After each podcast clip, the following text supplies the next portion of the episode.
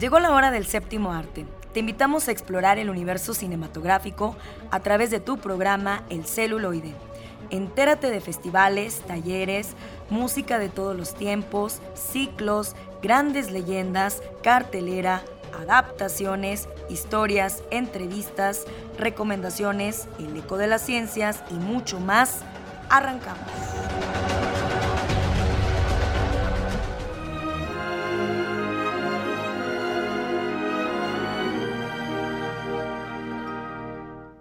Amigos de Radio Universidad, es un placer darles la bienvenida a nuestro programa El Celuloide. Tendremos, estaremos recordando en época de oro a Blanca Estela Pavón con motivo de su natalicio. Oscar Ramírez recordará la cinta Ranks Kane de John Flynn, de origen canadiense, y Matrix Resurrection con Carlos Buendía estará este, esta cinta dirigida por Lana Wachowska que regresa en este que regresó en este 2021 después de que esta saga triunfó bastante, pues no es la excepción, así es. Y tendremos al director Rafael Altamira en enlace hasta Baja California para que nos platique sobre su más reciente película When You Are Gone, que está por estrenarse, así es este thriller psicológico que ha obtenido bastantes premios en el extranjero, en distintos festivales, pues estará platicándonos sobre toda la realización y la experiencia. Así es, el cine mexicano sigue triunfando y es un orgullo para nosotros. Así que gracias Eduardo Carrillo, comenzamos. Homenajemos al cine de ayer, época de oro. Aunque murió muy joven, dejó un legado muy importante en el cine mexicano, pues además de ser la mejor mancuerna que tuvo Pedro Infante, también fue de las primeras actrices de doblaje en México. Hoy, en época de oro, recordaremos a Blanca Estela Pavón. Bienvenidos. Vengan canciones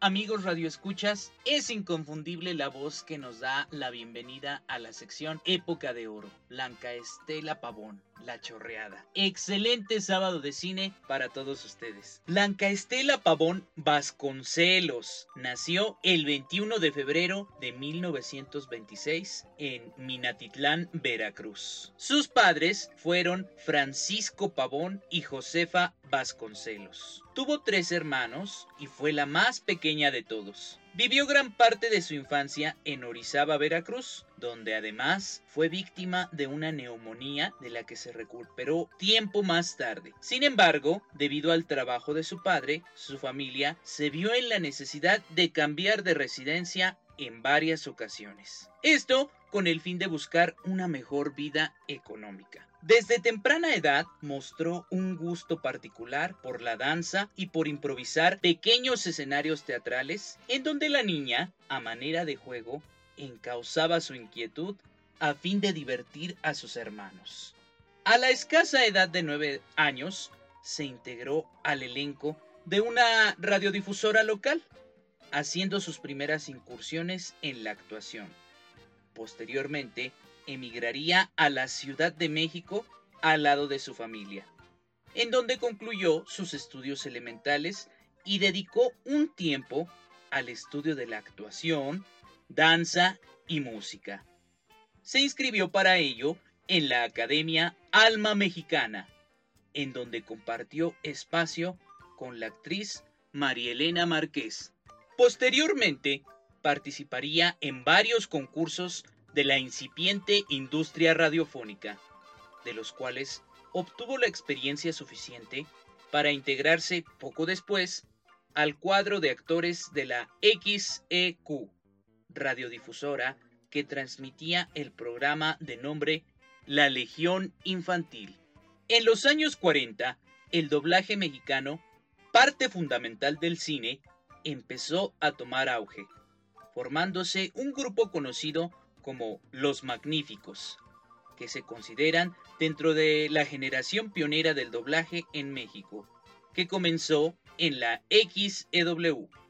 Entre ellos, Blanca Estela, Jesús García Navarro, Guillermo Portillo y Dagoberto de Cervantes. Blanca Estela fue invitada por la Metro Goldwyn Mayer para hacer el doblaje de algunos filmes clásicos, formando parte del elenco de actores mexicanos que viajaron a Nueva York a realizar doblajes. Además, participó con su voz en la primera película doblada, titulada en español Luz que agoniza, haciendo la voz de Ingrid Berman. Debido a su especial belleza mestiza, fue llamada a debutar en el cine mexicano para actuar en la película inconclusa Los hijos del divorcio. Poco después, el director afamado René Cardona la invitaría a participar en el filme Allá en el Rancho Chico. Para 1941 se reintegraría al cine durante el rodaje de La Liga de las Canciones, actuando bajo la dirección de Chano Urueta. Actuó en diversas series radiofónicas famosas como Fifarafas el Valeroso, al lado del compositor y actor José Ángel Espinosa Aragón, mejor conocido como Ferrusquilla. El vertiginoso ascenso de la actriz le mereció ser considerada por el famoso director de esa época, Ismael Rodríguez, para desempeñar su primer papel al lado del legendario ídolo mexicano, Pedro Infante. Actuaron juntos por primera vez en el filme Cuando lloran los valientes por la cual obtuvo el premio Ariel de Plata por mejor actuación femenina.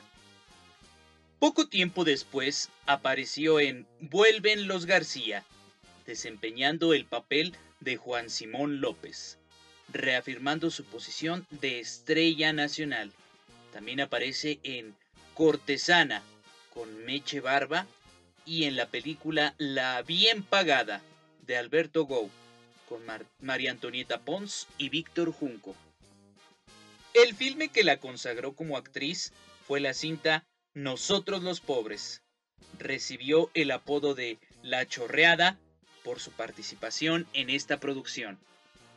Algunos de sus últimos trabajos cinematográficos fueron Los Tres Huastecos, Las Puertas del Presidio al lado de David Silva y Andrés Soler, en cada puerto un amor con Domingo Soler. El penúltimo filme de su vida fue La mujer que yo perdí, dirigida por Roberto Rodríguez, donde se reunió por última vez con Pedro Infante. Su último trabajo sería la adaptación a la pantalla de un cómic de la autoría de Yolanda Vargas Dulce, llamado Ladronzuela dirigido por Agustín P. Delgado. Yo soy Alex Jara. Los dejo con un fragmento del danzón Blanca Estela, de la autoría de Emilio B. Rosado, que fue inspirado en Blanca Estela Pavón. Quédense con nosotros en el celuloide a través de la señal de Radio Universidad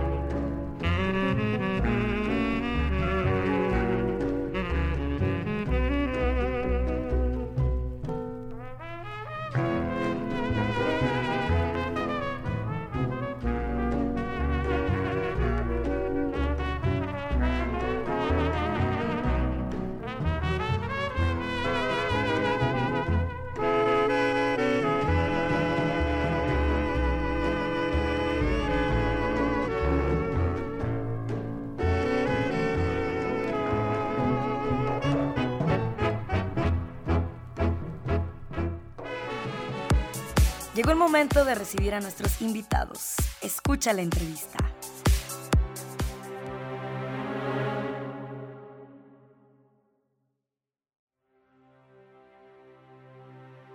Muy bien, continuamos con más aquí en nuestro programa El celuloide. Para nosotros es un placer enlazarnos hasta Baja California con el director Rafael Altamira, que vamos a platicar precisamente de su más reciente película, When Are You Gone, que acaba de estrenarse y nos encantaría precisamente que nos pudiera dar un recorrido por este proceso creativo para la realización de esta obra. Muy buenas tardes, gracias que nos recibes hasta Baja California. Bienvenido, Rafael, ¿cómo estás? Buenas tardes, muy bien, muchas gracias. Gracias por el espacio y la invitación. Pues, ¿nos podrías platicar acerca de When Are You Gone? ¿De qué trata, por favor? Eh, ¿Cómo fue el proceso de realización de esta cinta? Porque nos comentaban por ahí que se hizo en pandemia. Entonces, ¿podrías irnos relatando cómo fue todo este proceso, por favor? Sí, claro.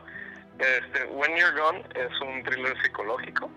Está hecha, eh, es completamente en inglés la película, hecha con actores americanos. Los trajimos de Estados Unidos y de otras partes, especialmente durante la pandemia. Todo se grabó en Guadalajara con este crew tapatío, de hecho. La película se trata de un arquitecto este, muy talentoso y que está como a punto de conseguir sus sueños financieros, ¿no? Como lograr todo lo que siempre ha querido lograr. Y sale a celebrar con su esposa y desafortunadamente durante la celebración de la cena son atacados y ella es secuestrada. Él paga el dinero del rescate y hace todo lo que los secuestradores le piden. Sin embargo, la ejecutan de todos modos y se quedan con el dinero.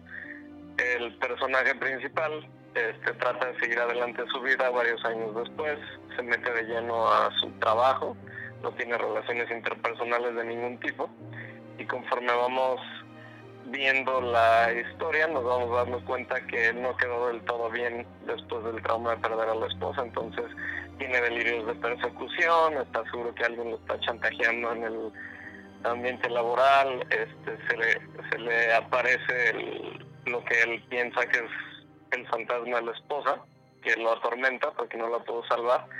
Entonces toda la película nos mantiene tratando de adivinar qué es lo que realmente está pasando, quién está detrás de esto, todo está en su cabeza, realmente es el fantasma de la esposa, hay algo paranormal sucediendo y nos mantiene haciéndonos esas preguntas hasta que llegamos al mero final y descubrimos la verdad.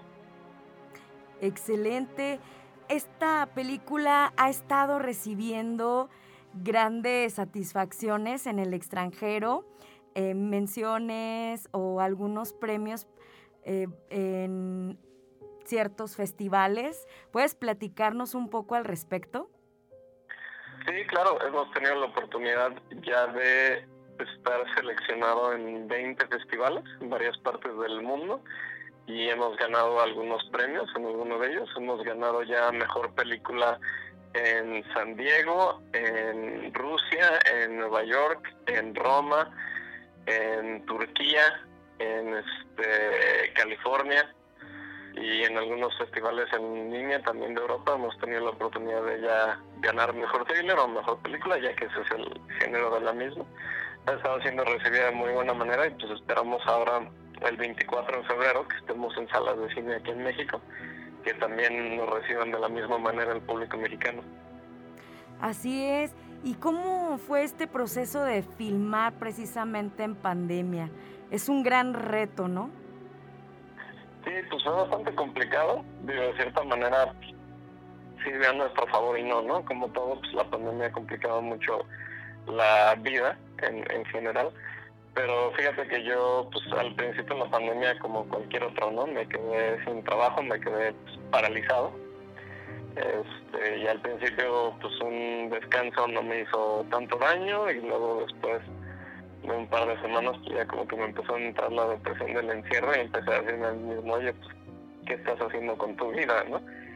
Y fue cuando yo recordé que tenía este proyecto de One Year Gone, tenía el guion ahí listo desde hace más de cinco años, que se trató de hacer en su momento, pero pues no fue posible. Y dije, bueno, pues si ahora lo que tengo es, es tiempo y tengo las ganas de hacer las cosas y pues quiero intentarlo, ¿no? Entonces me junté con mi coproductora, Elizabeth Díaz, y entre los dos preproducimos la película en dos meses y se grabó en un total de 24 días. Este, sí tuvimos algunos rollos de logística por la pandemia, sobre todo como los actores los trajimos de Estados Unidos, de Los Ángeles, de Nueva York, de otras partes, pues había mucho riesgo, ¿no? Por supuesto de que les comprábamos los vuelos, pero pues, si la aerolínea decidía cancelar de último minuto, pues nos podían meter en, en serios problemas, ¿no? Y también funciona a nuestro favor en algunas cosas, como muchas de las locaciones que utilizamos, este, son áreas pues muy cosmopolitas de Guadalajara que realmente se ven muy muy hermosas y muy modernas. Desafortunadamente no estaban tan llenas como lo estarían generalmente en tiempo de pandemia, ¿no? Como son algunos centros comerciales en los que grabamos. Entonces eso nos permitió pues, tener dentro de nuestra producción un poquito más de control de los fondos y de que no se nos estuviera metiendo gente, etcétera, etcétera. Muy bien, y me llamó la atención, eh, ¿por qué elenco extranjero? Sí, pues mira, la película, como te dije, es un thriller psicológico. Y pues todos sabemos que ese género realmente no se hacen muchas películas en México de ese género, ¿no?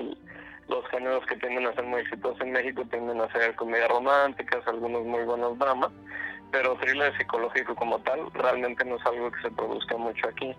Yo cuando decidí escribir el guion de One Year Gone, cuando se me ocurrió la idea de la historia, preferí escribirlo en inglés para darme la posibilidad de tener un panorama más grande en cuanto a la distribución, ¿no? O sea, que no solo poderla ver en México, poderla ver en Estados Unidos, en Europa, en Asia, en otras partes.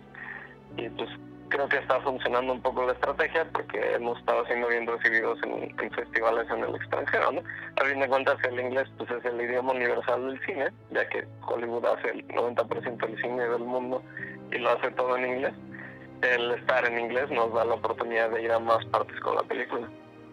Muy bien, y de, de directores cinematográficos, ¿tienes algunos favoritos? ¿Quiénes han sido tus principales referentes o influencias para inspirarte y hacer tu trabajo, no? Claro, claro. Este, mira, mis principales influencias definitivamente te diría que son Martin Scorsese, David Fincher, Guillermo del Toro. Son cineastas verdaderamente muy talentosos que han logrado como pegarle al, nicho ese perfecto de que su cine es de autor, es original, tiene su sello, tiene su firma definitivamente, pero que también es muy comercial y muy entretenido, ¿no? Y puede ser disfrutado por audiencias de, de todo tipo, porque pues yo siempre he tenido nunca me ha gustado mucho el cine que es como muy de autor, que pues tiene como un nicho muy específico, ¿no? Ni tampoco el que es demasiado comercial, que pues simplemente por lo mismo de ser muy comercial tiende a, flaquear en la historia o en las actuaciones de los personajes, cosas así. Y yo siento que esos tres directores la verdad encuentran como el, balance perfecto. Hacen excelentes thrillers, hacen excelentes dramas y le dan en el, en el clavo, ¿no? De lo que es hacer buen cine. Así es. ¿Y cuánto tiempo llevas dedicado al cine? Ah, pues mi carrera ya como director de cine reciente. Yo, yo egresé ya de la escuela hace ocho años y me he dedicado al medio audiovisual aquí en la ciudad de Guadalajara desde que me gradué. Este, tengo una pequeña renta de equipo de, de cine que empecé hace ya seis años y pues la he ido creciendo poco a poco con trabajo estos últimos años. Y durante los mismos años estuve haciendo algunos cortometrajes que también quedaron en festivales, ganaron algunos premios internacionales. Mi sueño siempre había sido hacer cine como tal. Y pues ahora en la pandemia me, me di la oportunidad con, con One Year Gone.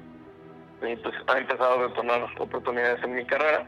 Dirigí una segunda película en el 2020 también durante pandemia, una comedia romántica protagonizada por Kelsey McDonald y Cristo Fernández. Cristo Fernández es un actor tapatío ahorita que le está yendo muy bien a nivel internacional. Está en una serie de televisión de Apple TV y Warner Brothers que se llama Ted Lasso.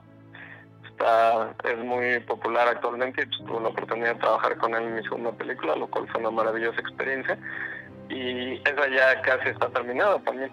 Y actualmente me encuentro en edición de mi tercera película, que se grabó hace un par de meses aquí en aquí también en Guadalajara. Esta fue ya con actores mexicanos, todo en español este, me tocó trabajar con Tatiana del Real, que es una actriz que ya fue nominada al Ariel por un papel de apoyo en la película de Gloria. Entonces, pues afortunadamente se me han ido dando las cosas, ¿no? When You're Gone fue mi primer salto, es mi ópera prima, la que van a ver en cines en este mes. Y pues espero puedan ver las otras también muy pronto.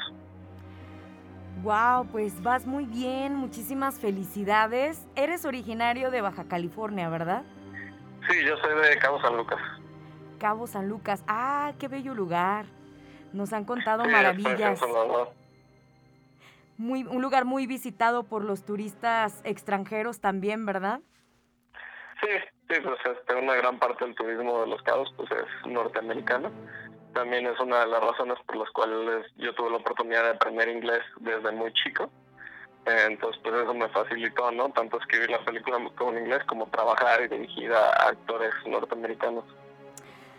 Muy bien, ¿y eh, en cuántas salas más o menos va a estar distribuida la película? Eh, ¿Va a llegar a todos los estados? ¿Irá por partes? ¿Cómo se va a manejar? Este, sí vamos a salir a varios estados. En total, si no me recuerdo, son cuarenta y tantas salas a las que vamos a salir.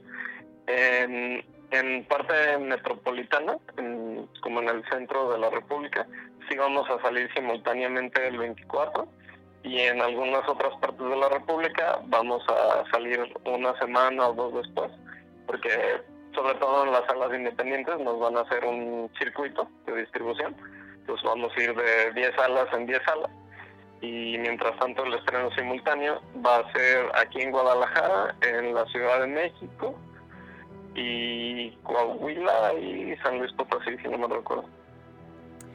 Muy bien, pues estaremos entonces muy, muy al pendiente. También quiero resaltar el trabajo de la banda sonora. A mí me encantan las bandas sonoras de las cintas. Es algo que también me llama mucho la atención porque ayuda mucho a las escenas y a que nos transmitan muchísimas cosas con sus grandes actuaciones, los personajes. Entonces, eh, Alejandro Segovia ha hecho un arreglo que te estremece, que de repente te recuerda un poco a las películas de Hitchcock. No sé, em, y pues bueno, recibió una mención honorífica precisamente en el Festival de Londres, ¿verdad?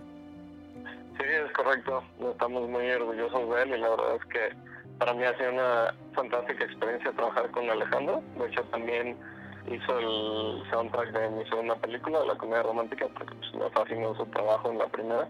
Y eso, no solo demuestra lo versátil que es, ¿no? Pasó de hacer una fantástica música para un thriller psicológico muy oscuro, con, con tintes muy dark, y luego pasó a hacer música de comedia romántica con drama, ¿no?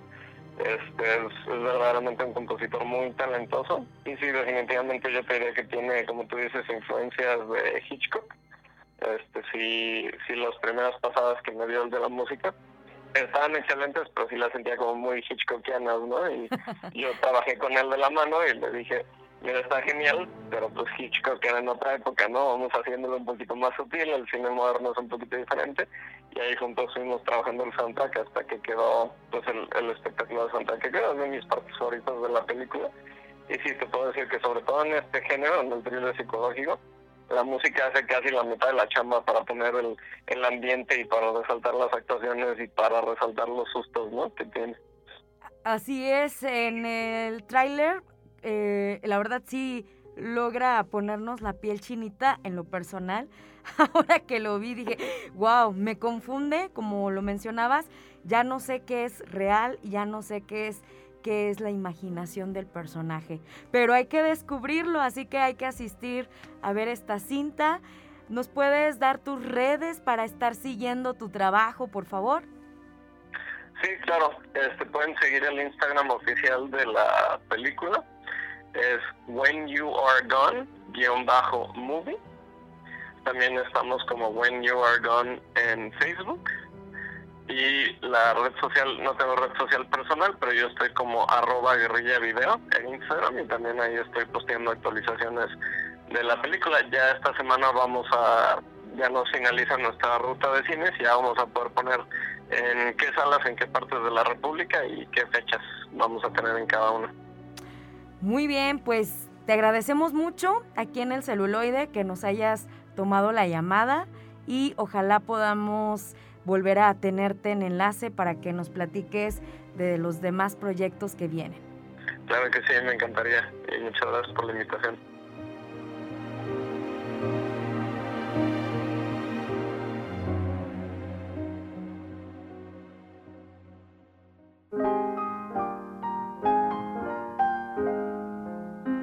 Bienvenidos a la sección de ficción, cómics y otras rolas, donde ahondaremos en elementos de la cultura nerd.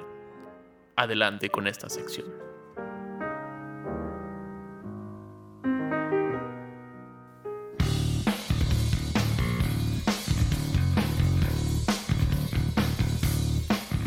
Hola a todos, bienvenidos al lado ñoño del celuloide. Me acompaña Carlos Buendía, Lalo Carrillo en los controles. Yo soy Oscar Ramírez y hoy queremos compartir contigo una película que tiene que ver con el terror de los videojuegos, la música de Satanás y los noventas. La película que posiblemente AMLO vio para hacer su criterio sobre los videojuegos Brainscan de 1994 es esta película de ciencia ficción, de slasher tal vez. De terror, sí está en la... Si ibas al videoclub estaba en el apartado de terror. Que es protagonizada por Edward Furlong, que lo conocemos como... la salvación de, de la humanidad en John Connor. El mismo niño de Terminator 2, aquí es un adolescente que es aficionado a las películas slasher, horror, mientras más sangre, más ah, Está en un club de cine de terror en su escuela. Qué cosa muy intelectual de su parte. Es ñoño, es un ñoño de la... Ajá, es un ñoñote que tiene como su compa que juntos ven películas de terror, juegan videojuegos. Andan en patineta y usan franela. Ah, muy, muy noventas y está enamorado de su vecina, que nunca le habla, pero sí le stalkea. Ella deja que le stalkee. Se oye medio feo, pero a, ella, también le gusta a él. Y se mandan así. como que se stalkean juguetean. uno al otro. Sí, juguetean entre ellos. Y justamente este personaje, Michael, va a conseguir el videojuego más sangriento que pueda haber en la historia. un CD-ROM. un CD-ROM que se llama Brainscan, que jura y perjura que va a cambiar la forma en que juegan los videojuegos y que ya ni siquiera es un videojuego, es como una experiencia única en la vida. Ah, suena muy familiar. y que esta, este videojuego va a terminar convirtiendo a Michael en un asesino. Es la dinámica del videojuego, ¿no? es en esta nuevas experiencias, nuevas formas, este juego Brainscan, que es el que da título a la película te llevará a otra experiencia sensorial y fuera de lo común, donde pareciera no tan diferente el videojuego, pero te convierte en un asesino serial que tiene que jugar a esta dinámica de no ser encontrado, de que no te atrapen, ser un asesino serial y que no te atrapen. Pero cada que sale del videojuego, este, algo ocurre en su realidad inmediata que está relacionado con lo que aparentemente acaba de jugar. Sí, es esta cosa como, como de lo soñé o tal vez fue real, que juega con esta dinámica y pone a Michael como en esta circunstancia de realmente me estoy volviendo loco o si ocurre de verdad los asesinatos que ocurren en el videojuego o todo es como una gran ficción o el videojuego es muy bueno que te hace creer y coincide con los eventos de tu comunidad. Creo que eso es padre de la dinámica de de la película, o sea, jugar justamente entre qué es real, qué no es, la interactividad, el uso de internet, los videojuegos, las noticias, el sadismo en, el cine, porque se está burlando al mismo tiempo que lo muestra. Digo, está haciendo ahí un juego bastante interesante a través de la música. Mencionar un montón de películas con nombres muy extravagantes como Destripados 1 y 2 y cosas así. Y hay un personaje que sale del videojuego, un personaje todo punk, todo locochón como un gremlin digital, que será como la conciencia que le va ayudando a o no poder vencer el juego. Sí, que es esta cosa como, como de. El juego pone a Michael en esta idea de. Si eres un asesino, o sea, como. Sí, mataste al vecino. Ajá, y dentro de ti lo, lo, deseas, ¿no? Lo quieres y todos son como asesinos potenciales, como muy, muy este, azotado y deprimente la visión en este drama que es como muy adolescente, muy así como de los maestros no me entienden. Sí, va jugando con un montón de cosas porque el personaje que está padre del desarrollo, los maestros no entienden él, sus compañeros son los raros de la escuela, está enamorado de las vecinas, no tiene una relación cercana con su padre que nomás sabemos de él por teléfono porque su madre falleció cuando él era muy joven y entonces todo esto, todo este tormento de adolescente está en torno a como poderse escapar a través de la música, los videojuegos y el cine de terror. Pero en esta dinámica donde en esta primera misión va y mata y apuñala a alguien. Y cuando regresa a la realidad, sale este personaje del videojuego y le dice, revisa tu nevera. Y abre la nevera y hay un pie con un tatuaje que incrimina de lleno a él. Y entonces toda esta como locura y perversión del juego empieza a ir y regresar entre lo que él quiere salvar, lo que no, porque tiene que seguir matando, pero el juego los, se está, lo está poseyendo. Entonces al final se vuelve así un caos horrible de mezclas de cosas muy locochonas. Que eso es como, como de lo que ya no me gustó. Porque, lo más chido de la película. Sí, ya lo sé, pero, pero es que hacia el inicio empieza como a plantear esto, ¿no? De son unos adolescentes, fans del terror y es como de sí, y, piensas que va a ser como un dramilla normal, o una película más como ligera, y luego pone este, sobre la mesa este planteamiento, ¿no? Sobre de si realmente todos somos violentos por naturaleza y sádicos. Y luego la película se vuelve así como, como una cosa muy chafa de ver. como muy de ya, o sea, ya el, Michael hace las cosas solo porque el guionista tiene la necesidad de que ocurran hay momentos en donde es como de, oh diablos, maté a alguien. Bueno, la vida sigue y... Sí, voy a ver a la vecina. Ajá, sí, es como de, ¿por qué está pasando todo esto? Como que se vuelve tan ilógica. Yo aquí así como ridícula. Ajá, ridícula. Se vuelve muy, muy ridículo lo que está haciendo él mientras están hablando de cosas como muy, muy densas de es que puede ser un asesino. Si tu vecino es un asesino serial sádico. este adolescente, ya sea porque le está poseyendo un videojuego o porque tiene una crisis psicótica, me está matando gente, y lo toma como, como la película lo ve como él es el héroe, y la pobre víctima del videojuego. al mismo tiempo, la adolescencia. es como muy incómodo de ver eso. A mí me gusta, muy burdo. A mí me justamente esa, esa dinámica de discurso, ¿no? O sea, al principio es eh, es violento por los juegos, por la música, porque no hay atención en casa ni en la escuela y al final es este discurso de pues es que él es un asesino serial y no parece que es buena persona pero no y como que quieres estar en contra de él y no puedes. Y entonces como las circunstancias pueden denotar a un asesino un asesino muy sádico y no necesariamente la música y el terror que al final pues no tienen tanto peso narrativo pero se vuelve parte de la estética de la película y por eso se vuelve muy muy alocada al final de cosas que aparecen de la nada, posesiones del mismo personaje, este que se me olvida el nombre, y luego habla como él.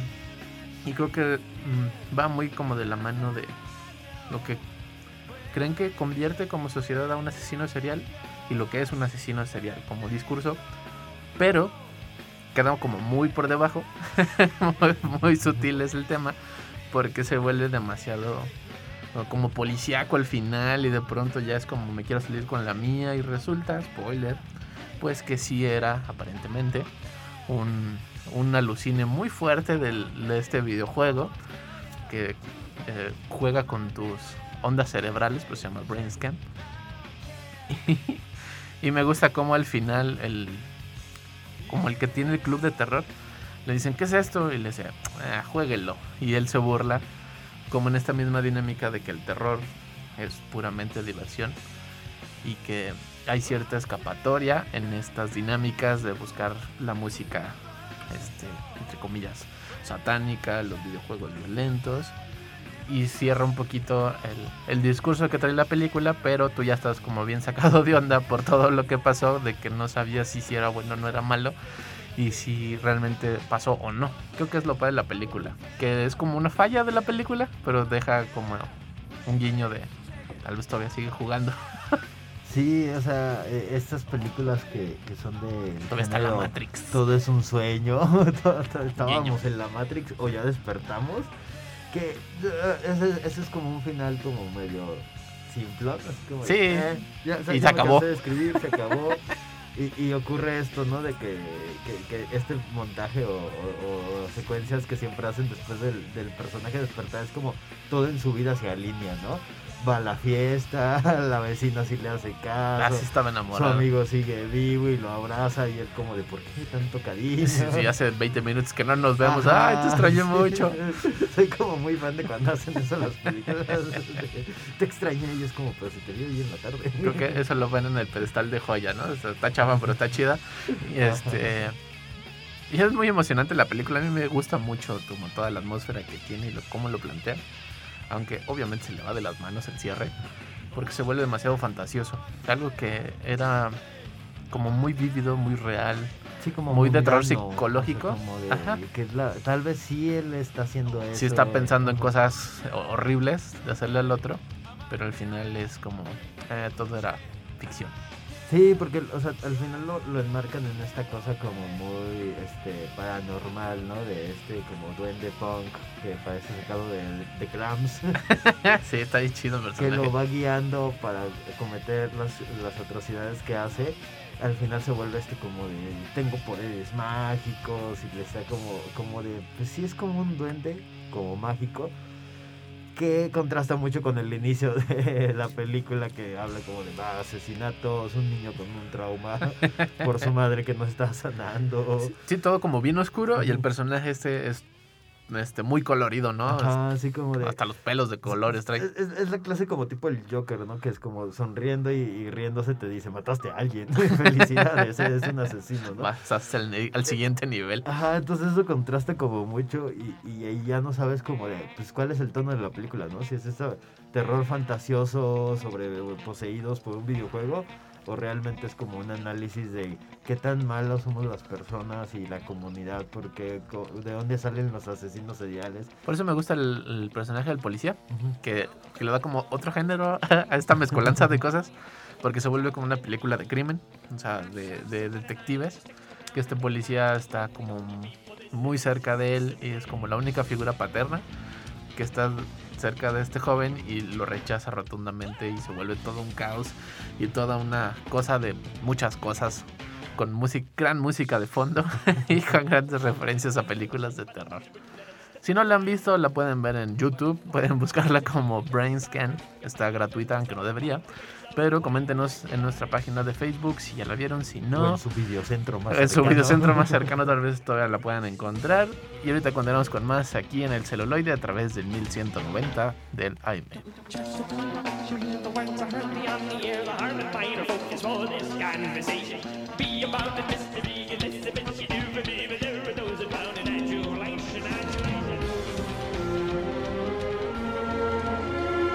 Les voy a hacer una recomendación que no pueden rechazar. Escucha bajo tu propio riesgo.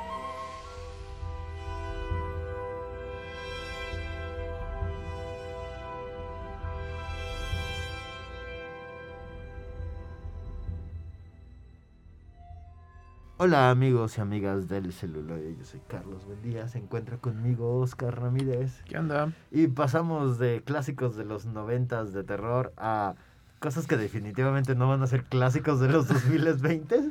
¿Quién sabe?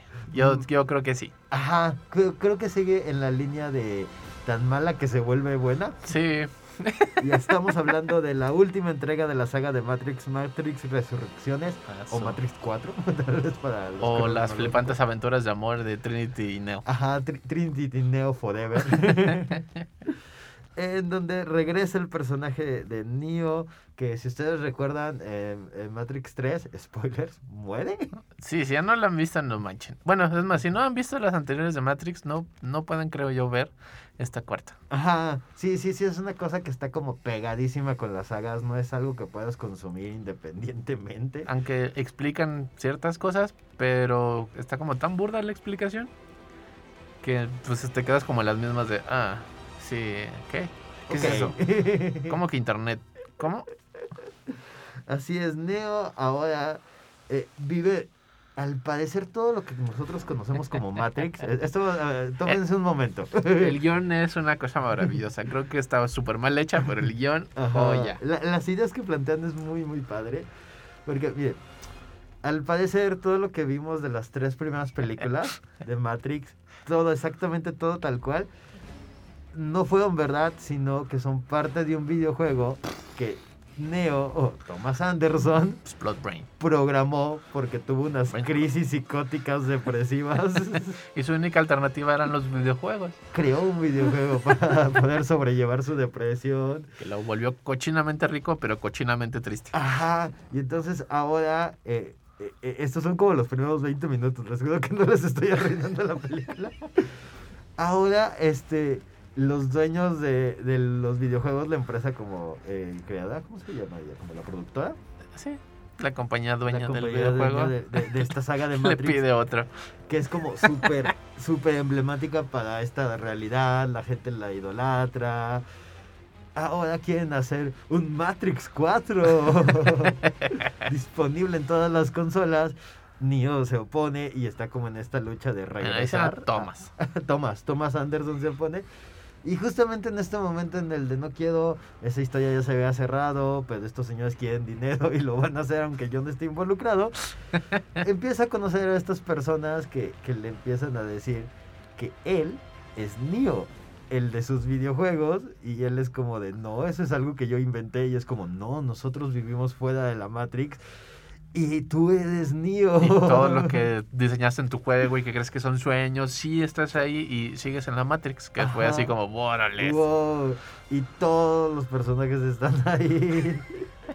La, la, señora que va a tomar a la misma cafetería que él es Trinity, de la cual está enamorado, pero no se conocen. Pero ella, ya, pero ella está casada y tiene dos hijos. Ajá, muy groseros por su parte. Un poco. Y entonces es esta búsqueda de Neo de, dejar de ser Thomas Anderson y regresar a ser Neo. Mientras una serie de outcasts lo están guiando, le están diciendo, tú eres nuestro Dios, nuestra figura. Tú todavía eres chavo, tú todavía puedes andar con los chavos buena onda que son ahora esta pandilla de ñoños, los pañollos millennial, que, o sea, más así el estereotipo no puede ser, creo yo. O sea, como icono millennial de, de TikTok todos, los personajes que salen tienen un rasgo característico para una etiqueta en particular. Y los vuelve muy divertidos, como una pandilla de, de ñoños que quieren salir al mundo exterior a, a, rescatar a su héroe de la infancia. Sí, porque todas las figuras como, digamos, como paternas salen Naobi. Una abuelita Naobi muy, muy grosera. Ajá, ya, ya todos están como en la actitud de no quiero pelear. O sea, ya tengo mis plantas, ya no pienso moverme de aquí. y todo lo que hizo Neo estuvo mal. Ajá, eh, sé como en retrospectiva. Porque ya ahorita ya no es como las, las máquinas quieren matar a los humanos. Ya solo es como de, ya, cada quien está en su rincón del mundo y... Sí, porque ahora son amigos.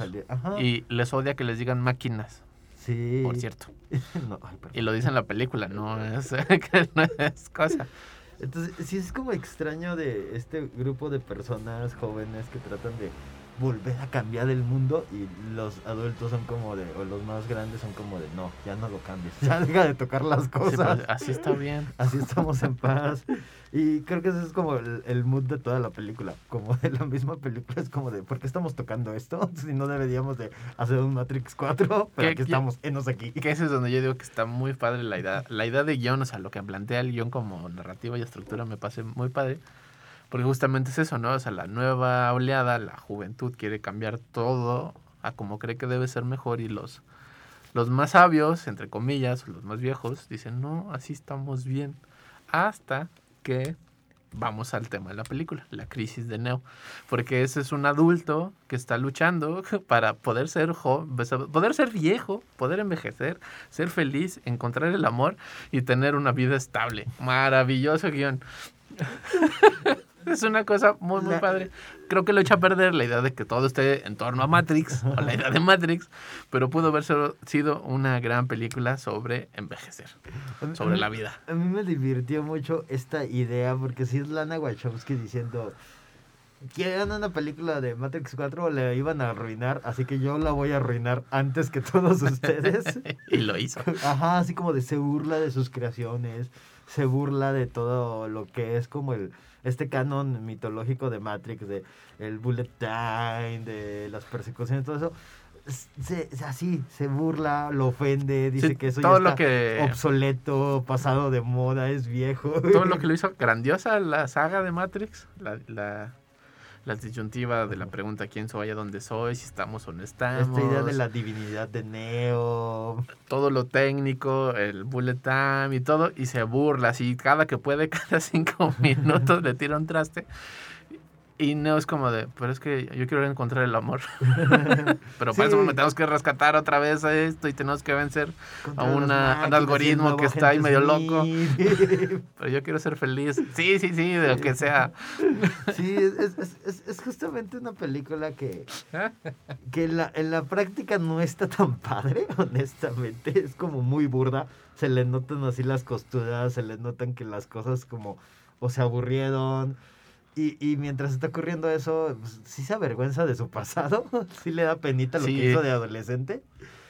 Y el problema es que no plantea algo nuevo. No, no, no, no es como algo que digas, ah, ok, esto nunca lo hemos visto en pantalla, como en su tiempo ocurrió con Matrix. O esto es muy emocionante cuando ya agarraste tu estilo como en Matrix eh, Reloaded y, Revolution. Ajá. Y pues no, se vuelve como una película muy genérica. O sea, como como si John Wick lo hubieran pintado como de el tono verde de Matrix. Pues es John Wick otra vez encontrando el amor, básicamente. Y, es como de ni siquiera las escenas de Mientras los chavos de la colonia le ayudan al viejito a hacer cool otra vez y a, tener citas. Porque eso es lo que hacen, le ayudan a tener una cita con Trinity. yo, yo siempre he creído que la gente tiene a Matrix como en un pedestal muy alto. Porque creo yo que Matrix y toda la saga no es tan profunda como la gente piensa que es. No. Es como solo una historia de amor con hecha por gente que le gusta mucho el cine coreano y, de Hong Kong de acción. Pero yo siento que más bien la dinámica de amor en las otras películas de Matrix, que es una línea potente, está muy por debajo, o sea, está bien oculta como elemento narrativo y funciona muy padre porque estamos embobados entre las máquinas, la realidad, las cámaras que dan vuelta y está bien, no, creo que está padre. Acá no se le nota nada, acá se nota de entradas y Neo constantemente dice, quiero ser feliz es que Trinity ya no me ama, es que estoy enamorado de ella. bueno, tampoco la 2, la, la, por ejemplo, no es nada sutil cuando el arquitecto le dice, o salvas a la Tierra, a la humanidad, o salvas a tu novia. Y salva a las dos, gran elección.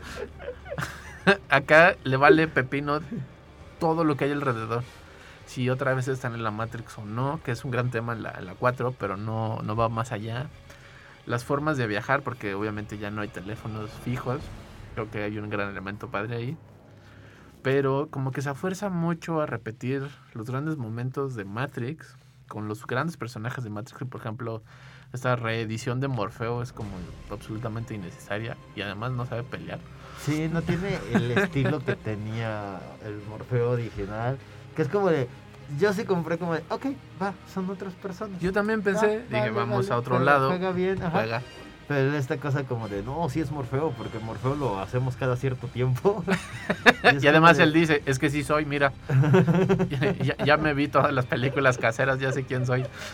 y ya sé quién eres tú. y no, está así como de, ah, ¿podemos ir al café? ¿Dónde está la chica guapa? Eh, creo que esta película sabe que no va a poder llegar a ser, o sea, a que su Morfeo sea el Morfeo entonces ya ni siquiera se esfuerza en intentarlo. Es como, ya, ya, lo pusimos ahí. Y hay un agente Smith y ya.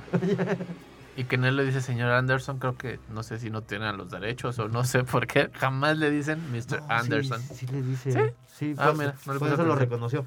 O sea, cuando lo, ah, cuando lo presentan. Sí, le dice Mr. Anderson es como de.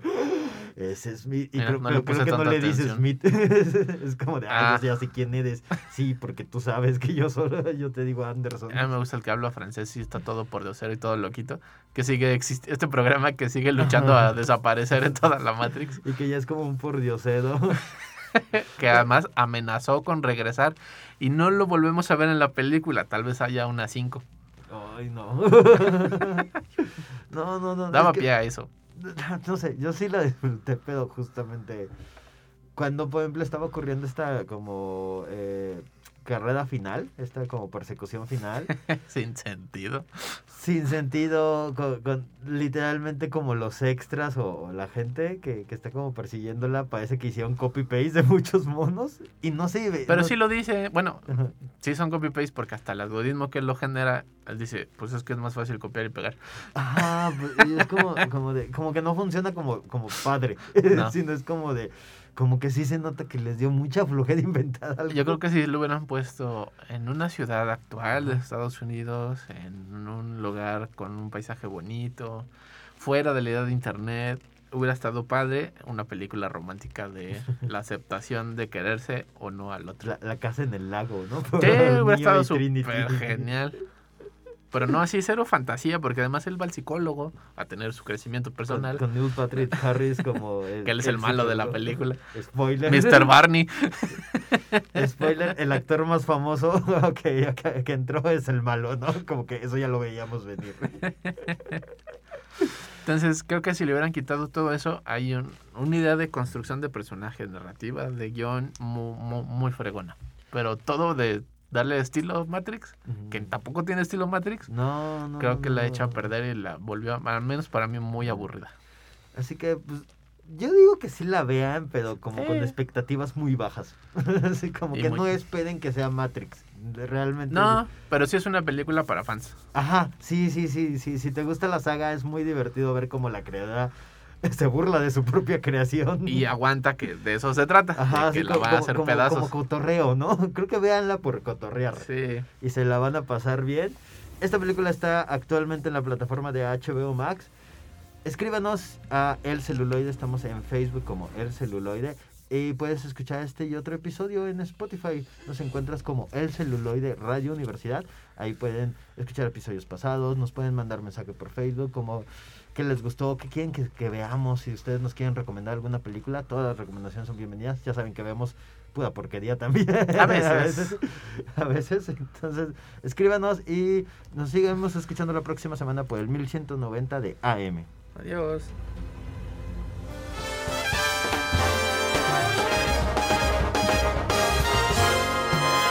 Esto fue El Celuloide. Escúchanos por el 1190 de AM. Teléfonos en cabinas 826-1348. Síguenos en nuestras redes sociales y YouTube. Nos encuentras como El Celuloide. Dirección de Radio y Televisión de la Universidad Autónoma de San Luis Potosí.